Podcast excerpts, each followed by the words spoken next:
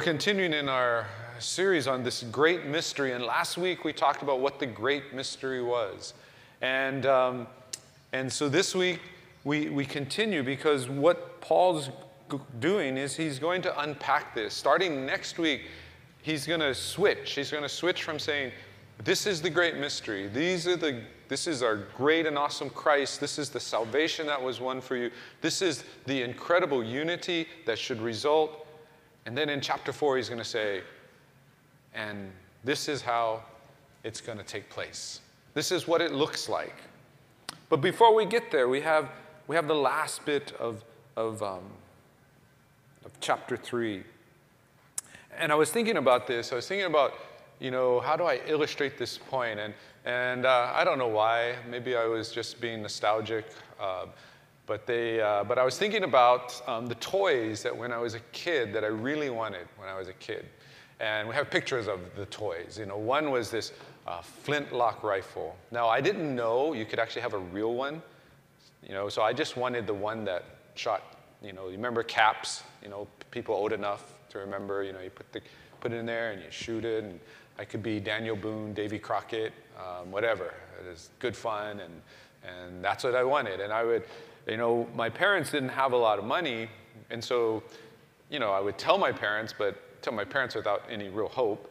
But my grandparents, they always wanted to get us something we wanted. So this was always on my list, flintlock rifle. Another one was this, this figure that, you know, this was, it's not a doll, it's an action figure. Um, and his, name was Johnny West. I don't know if you guys remember Johnny West. it was just, you know, something on the mainland. But, um, but, you know, again, was one of those things, you know, people wanted G.I. Joes, and I didn't mind G.I. Joe, but, you know, Johnny West was the coolest uh, for me. Maybe because I was growing up in Oklahoma, you know, I thought, thought more highly of cowboys. But the one that I really, really wanted, and I would ask for every year, and I finally got one when I was about seven or eight years old, it was an, an official NFL football. Now, if you knew me back then, I was like a, I was like a football fanatic. My whole life was centered around football. Unfortunately, I lived in a town in Oklahoma, and if you ever have lived in Texas and Oklahoma, you realize how rare this is. Ours was one of the only towns that didn't have a football team. We only had 180 students from kindergarten to 12th grade, but even schools that small would at least have a six man football team, but not our town. We didn't have a football team, but I still loved football. I remember reading cover to cover the encyclopedia. Uh, for those of you who are too young to remember, it's kind of like Wikipedia, but in book form. And so, so I would, I, I read the, the F the letter F. You know, they divided up by letters. And I read the entire letter F, partly just because it had football in it. And, and I read the whole thing about football. If I got to go to the library, I wanted, you know, books about football. My heroes were, you know, football guys like Roger Staubach and Tom Landry and people like that. I loved football. I wanted to play football. Um, didn't have opportunity. My, um, I, I talked about football a lot. My, um, you know, I even, you know, was so desperate to play football that I would actually play with um, my sister. And just so you know, my sister kind of understood football, but I think she liked football because cute guys play football. But so she would play, she would say, oh, you know, sometimes we'd go in our yard and throw the ball, and she'd say, I want to be the hutter. And we're like, what's the hutter? And nobody knows what the hutter is. And the hutter apparently was the center because the quarterback stands behind the, the center and says, hut, hut. So that was the hutter. So we're like, okay, there's the hutter. But I talked about football all the time. It really, until I was about a sophomore in high school, I mean, it was, it was the center of my life. It's, it's what I cared about most. So I was a Christian and, you know, and I was a good student and all this other stuff, but I talked about football. When I was bored in class in high school, which was often, um, I wrote football plays. That's what I wrote, and I made up plays in my, in my notes. If I could find those notes, you would see plays. I developed an offense when I was like sophomore year. I still haven't seen anybody use the offense yet, so maybe I can, maybe someday I'll become an NFL coach and run my offense. But I talked about it a, lot because it's so important to me. And that kind of reminded me about something about what do we talk about? What do we talk about the most? And in fact, not just, no, no, not just what do we talk about with each other. You know, that's one thing. You know, and when we're talking with each other, how much of our talk is about God and about the things of God and about what it means to live the Christian life and, and how we can make a difference in this world for Christ and advance His kingdom? You know, there's that side. But then there's also what do we talk about with God? When we pray to God and we pray for ourselves or we pray for other people, what do we talk about? Because I have a suspicion that just like how football was so important to me when I was younger, that what we talk about with God is what we really value.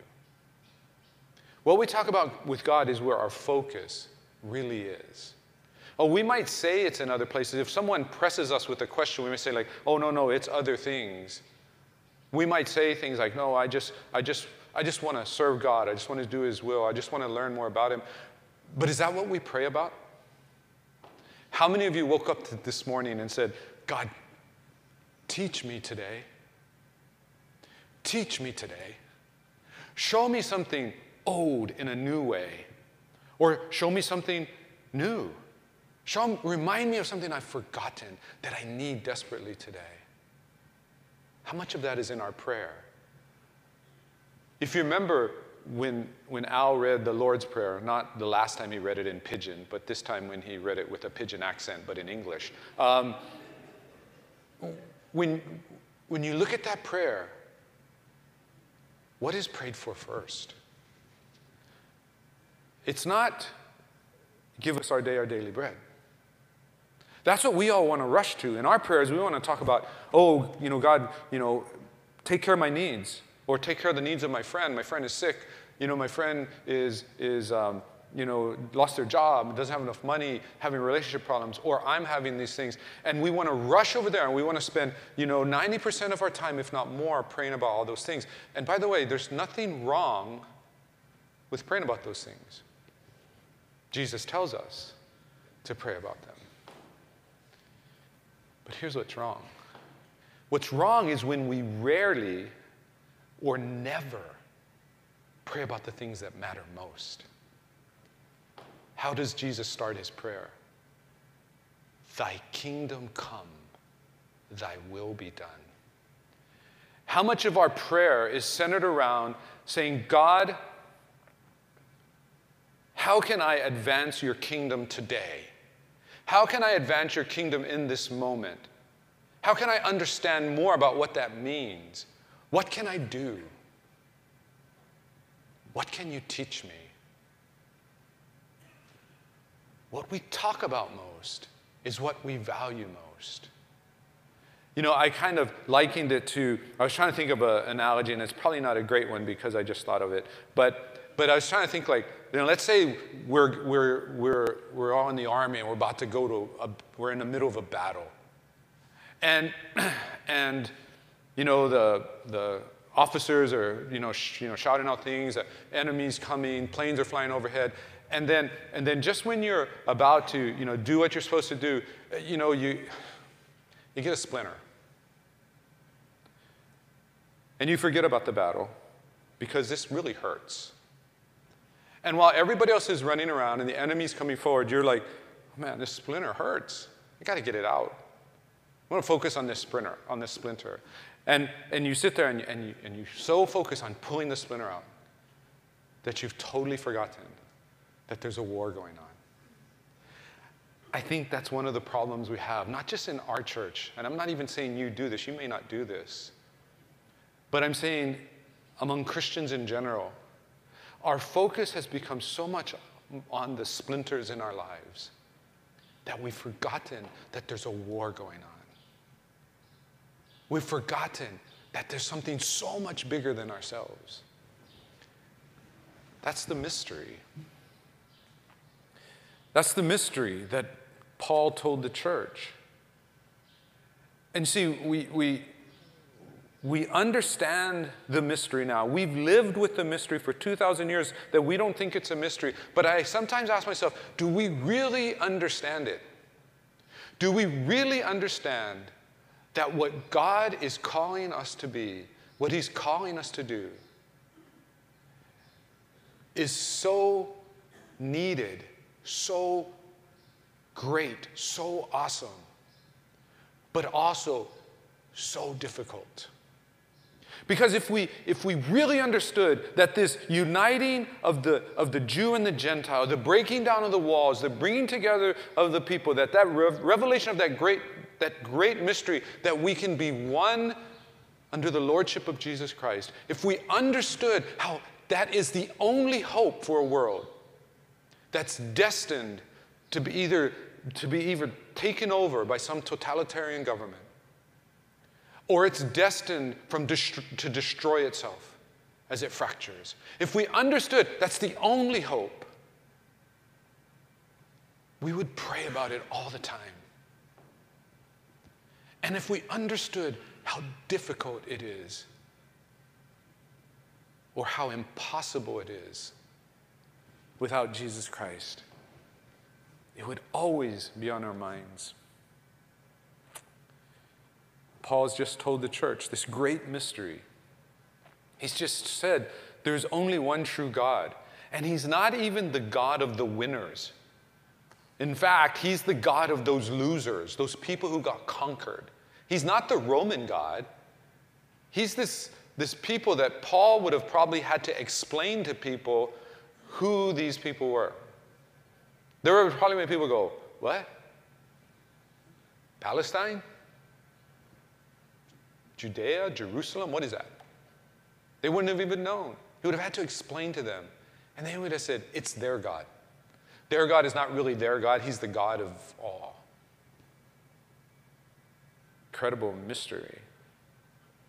And in fact, this God sent his Son, Jesus Christ, into the world. And he sent his Son not just simply to forgive us of our individual sins, not just to, to, to make our slate clean, but he sent his Son into the world so that he would save the world, that he would unite the world. He would unite all in the world who are faithful, all in the world who are faithful to Jesus Christ, all who believe, all who receive him as Lord. He will unite them regardless of their race, regardless of their ethnicity, regardless of anything else that would divide us. But he's, before he goes on, and he says, This is what it's going to look like. This is what it'll look like in the church. He says, I need to pray. In verse 14, he says, For this reason, I bow my knees before the Father. I'm praying for you. I'm praying for you because, yes, you know the mystery, but you don't yet know really how important it is and second, how difficult it will be. Because you're going against everything. You're not just going against everything in the world. You're not just going against everything that's, that, that's in culture that might oppose the things that Christians believe and hold to be true. You're warring against everything within you. What's in your DNA? In your DNA is, is, is not to serve others. It's not to place other people's lives above your own. That's not in your DNA. In your DNA, it's about surviving. It's about protecting, if anyone, protecting those who are most like you and those who are closest to you. That's what it's about. It has to go against even that. It goes against everything that we are, everything that we find in our world. We need prayer. And so Paul says,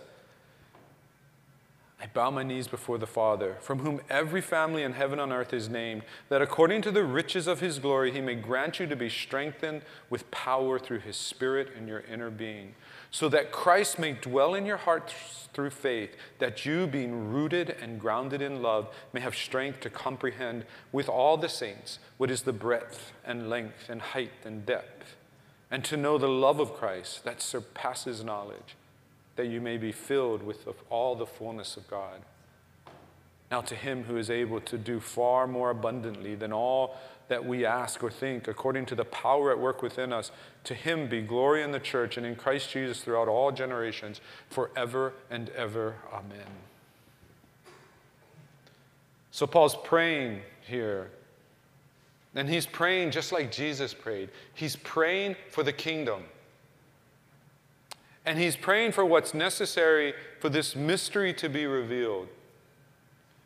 And the first thing that he prays for is he, is he prays that they would be strengthened with power through the Spirit. This isn't just fancy words to say, hey, do better. This isn't just fancy, you know, Bible Christian words to say, try harder. He's actually saying what we've been saying all along is that Christianity is is the only faith system that I know that admits up front that it is impossible to do on your own. We need the Spirit. You see, when we talk about the Holy Spirit and you know, in church and in our lives and things like that, a lot of times people want to focus on, on gifts and manifestations of, of things, whether it be, you know, supernatural healings or prophecies or tongues and all of these other things. But really, really the most important gift that the Spirit has for us. The most important role is not really a gift or a job. No, the most important role is, is a power that holds us together, that unites us in a way that we would not otherwise unite that holds us together even though someone has deeply offended us and we don't want to have anything to do with them, holds us together.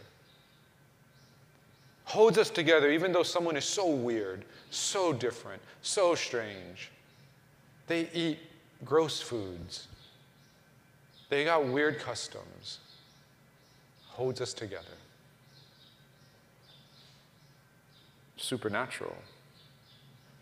It's supernatural so much that that even your former enemies can be part of your family. This most important gift is the love and the unity that only comes from God. Paul prays that that would happen. You know, some people say, like, oh, um, you know, pastors say certain things and they don't really mean it. They say it because, you know, it's the situation. But when I tell you that I don't care how big our church is, I really mean it.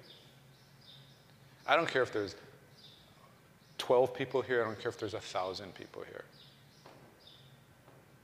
What I would hope is someday to prove to you that I, this is true, not because there's 12 people here, but because there's 1,000 people here.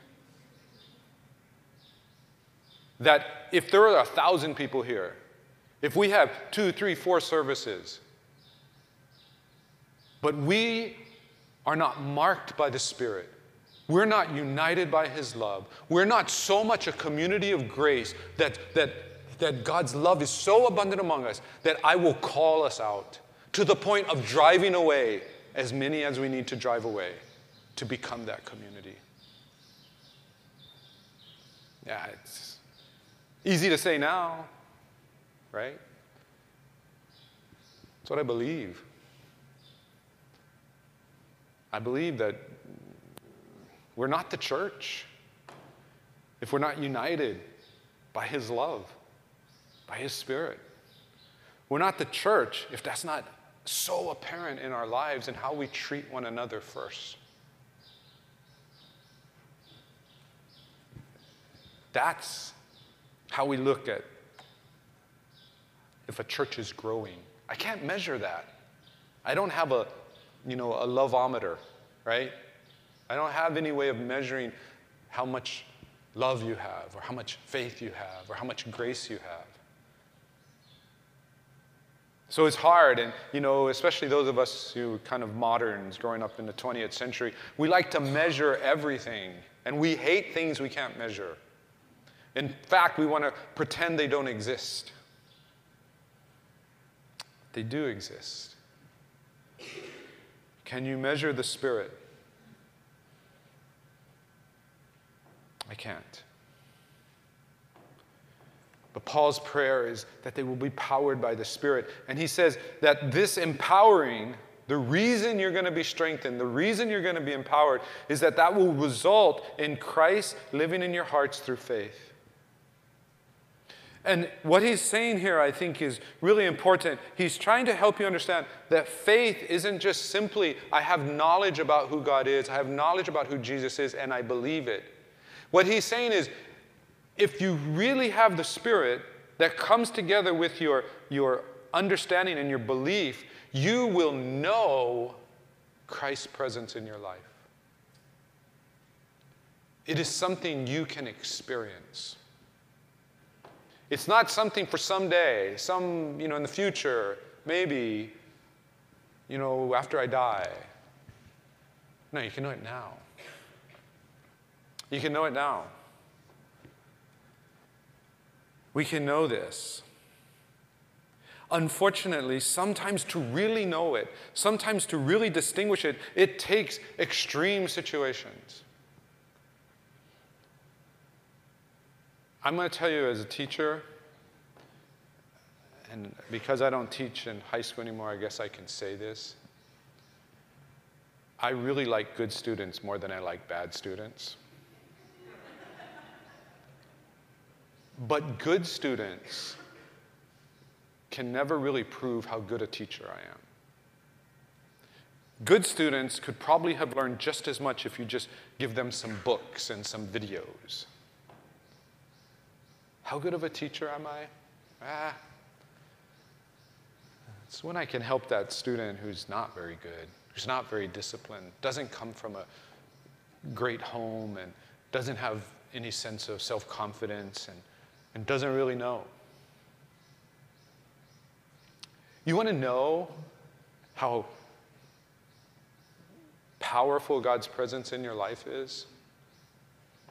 Well, as long as you live in a kind of a comfortable, safe area, as long as you never take risks, as long as you never start to build relationships and engage with people who are different from you and, and a little strange or maybe even um, don't like you, until you're in those relationships, you never know. It doesn't mean you aren't. If I would have been blessed with, with you know, all students who are super motivated and intelligent and great work habits, people might have said, You're a great teacher, but inside I would have known, I don't really know that. Maybe I am, but I don't really know it. How do we know? How do we know is, is when we're put in situations where it's tested, where we're revealed. You want to know if you're patient? You need to be around people who try your patience. You want to know if you're kind? You need to be around people that you really don't want to be kind to and maybe don't deserve kindness. You want to have, know if you have grace? Well, you need to be offended. You need to be around people who will do things that will hurt you. I don't mean going out of your way to trying to get hurt, but I mean living in such a way that you're not just around people who are safe and comfortable. We never know. But see, that's Paul's prayer. And see, that's how this kind of goes hand in hand this presence of Christ and faith. Because people have used this analogy before. They'll say, like, you had faith that that pew would hold you up, and you sat in it. But that's not real faith. Real faith would be if I told you, I built this new chair. It's right here. You can't see it, but I can. Can you come up here and sit in it? That's real faith. It's not faith to say, I see a chair, I see other people sitting in the chair, I can sit in it. It's faith when I've reached a point where I don't see how this is possible.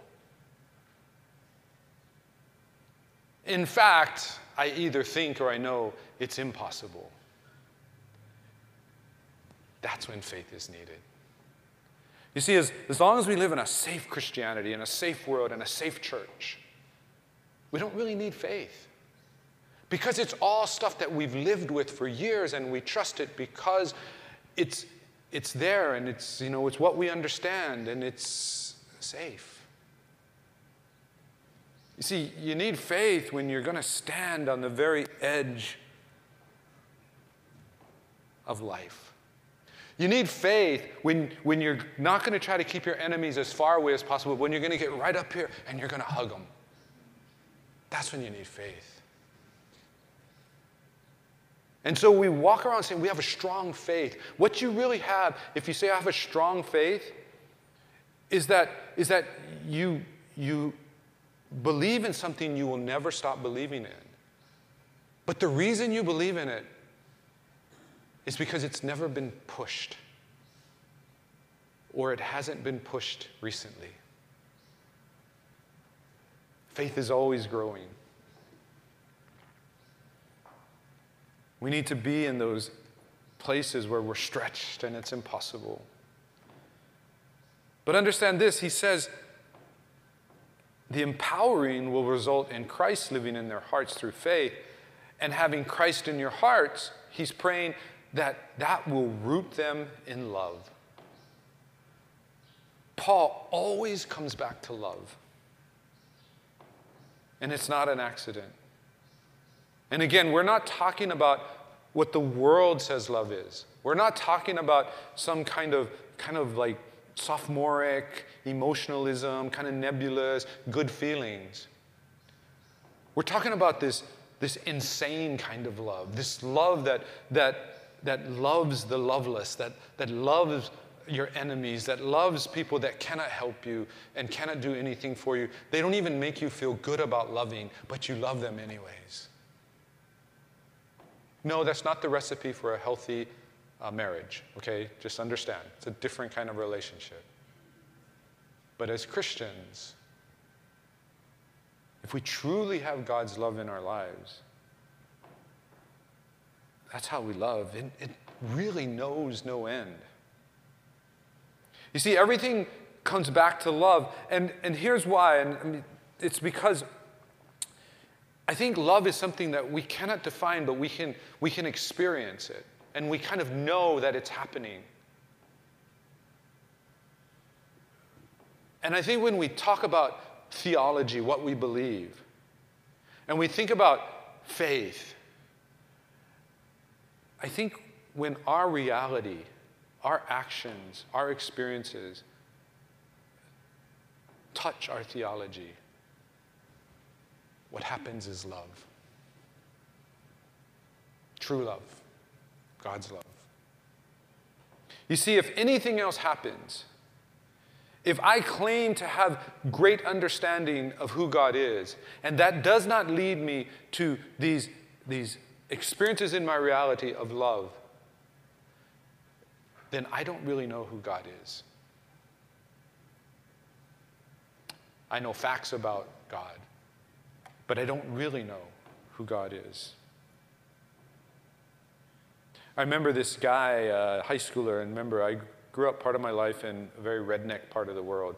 And, and my dad was the pastor, and he was doing um, RAs, Royal Ambassadors, kind of the Baptist equivalent of Boy Scouts. And so they had, like for the older kids, they had some survival things. And, and this guy really wanted to impress my dad. And so I still remember being there. I was probably like seven or eight years old. And uh, he's, this guy's in high school. And he comes to the class and he had cut himself. He had cut his leg because we were studying first aid. And he thought my dad would be really happy that he had a real wound to work on. Of course, my dad's like, uh, that's not the way we learn first aid, guy. But he thought he was doing what he was supposed to do because he didn't really understand. He didn't really understand my dad. He didn't really understand, you know, what it was to really learn these things. And he took action. And I think that's what happens. I think what happens to us is that we kind of understand God, but then it often leads to wrong actions. But let me tell you, the Bible tells us God is love. No matter what you learn about God, it always leads back to love. And if it doesn't lead to a greater love for God and a greater love for others, you have to ask yourself do I have the whole picture? Do I really understand God?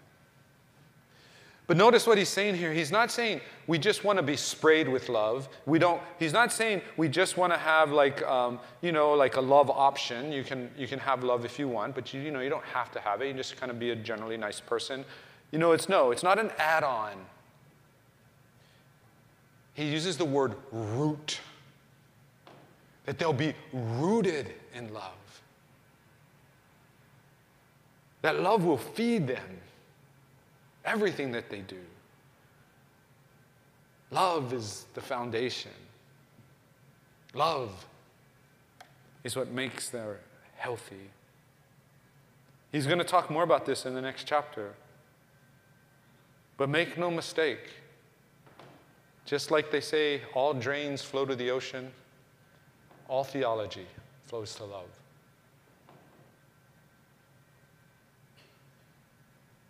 So, being rooted in love, what will that do? Being rooted in love will help them understand the unknowable love of Christ. So, love does lead to actions, and what those actions are, it depends. It depends on who's being loved and the situations. We're not sure. All we know for sure as Christians is that we have no choice but to love. But the choice comes in in how we express that love. But it's not simply actions, it's not simply expressions. There's also a knowledge that comes from love, but it's a special knowledge.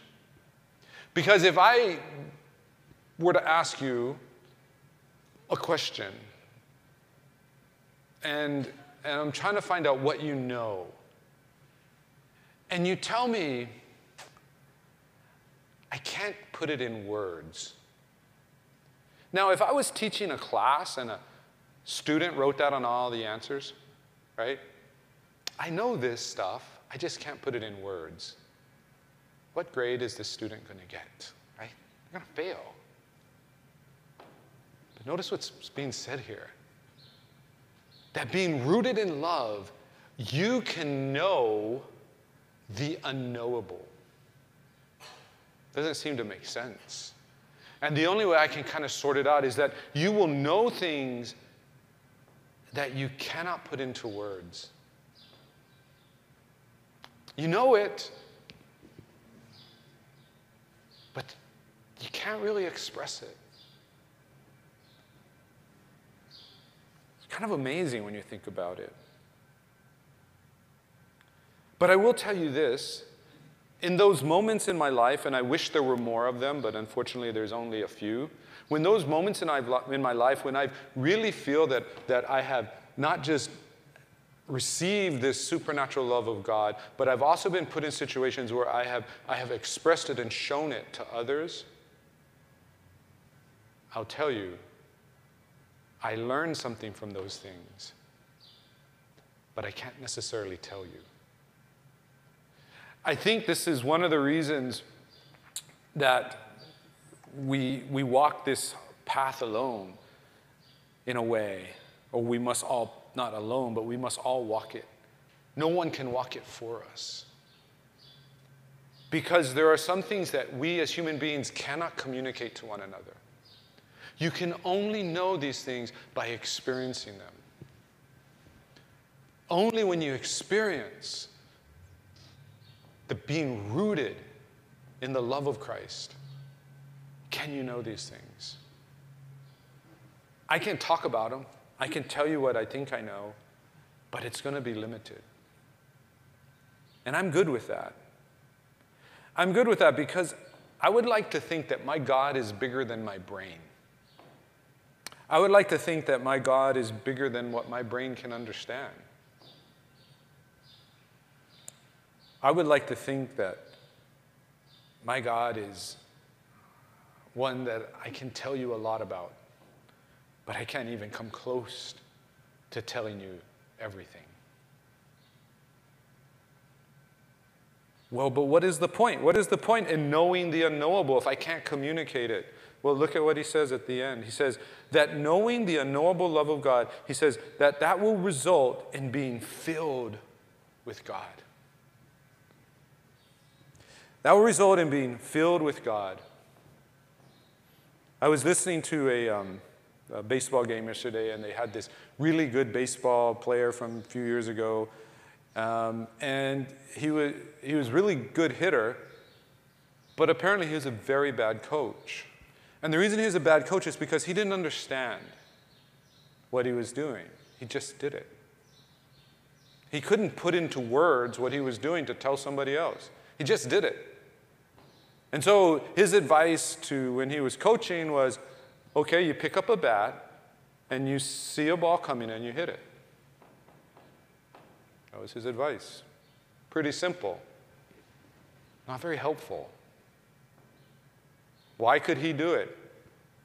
Because he was very gifted. He had this natural ability to do it. He was filled with hitting a baseball. But that's not how most of us are. And we're certainly not that way with God. We have to know. But I think there's a point when we get to this place where it's, we can't really put into words. We have that unknowable part, and that fills us to the point that someone can say, How, how did you respond to that person who is being so rude and hateful to you? How did you respond to them with such humility and grace? And you're like that baseball coach. Uh, I don't know. I just did it. How can you, you know, how can you just go and, and live by faith. Can you show me how I can live by faith like you are? And, and you're like, no, I can't. It's unknowable. You have to get there, you have to experience it. I tell people this about Haiti. You know, Haiti is, is the most impoverished country in the Western Hemisphere, and, and it's not even third world, it's like fourth world or less. And I, after the first year, I tried to tell the students who would go about it. And finally, I told them, you, I, I can tell you, but no matter what I tell you, it won't even come close to what Haiti is really like. Can I, I can try, but it's, you have to experience it. And sure enough, when they would go, they would all say, You're right. You, you tried to tell us these things, and we just didn't really get it till we were here. We had no idea what it was like to arrive at the airport and have strangers run up to you and try to grab your bags. We had no idea what it's like to, to take a 100 mile journey by car and take 10 hours. We have no idea what that's like. We have no idea, idea what it's like to, to get off, off a long trip on a plane and jump in the back of a truck and be standing in the back of the truck with 15 other people driving through a town where they seem to be totally disregarding any traffic laws. could, couldn't fathom it. And they couldn't really understand how these people with nothing, living in this, these, these mountain communities with nothing, were happier than they were. Had to be there. That's why God keeps pushing us out of the nest. He says, Don't settle, keep moving.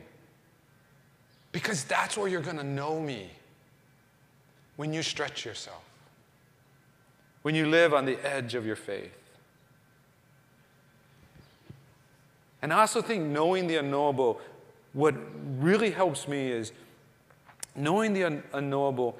Once I kind of came to uh, you know, grips with that, it, it doesn't take away my confidence in what I know, but it always makes me want to listen to what other people know. And it keeps me humble because I know what I don't know is so much more than what I do know. I think when we acknowledge that there's this unknowableness, it doesn't make us feel special. Instead, it makes us feel humble.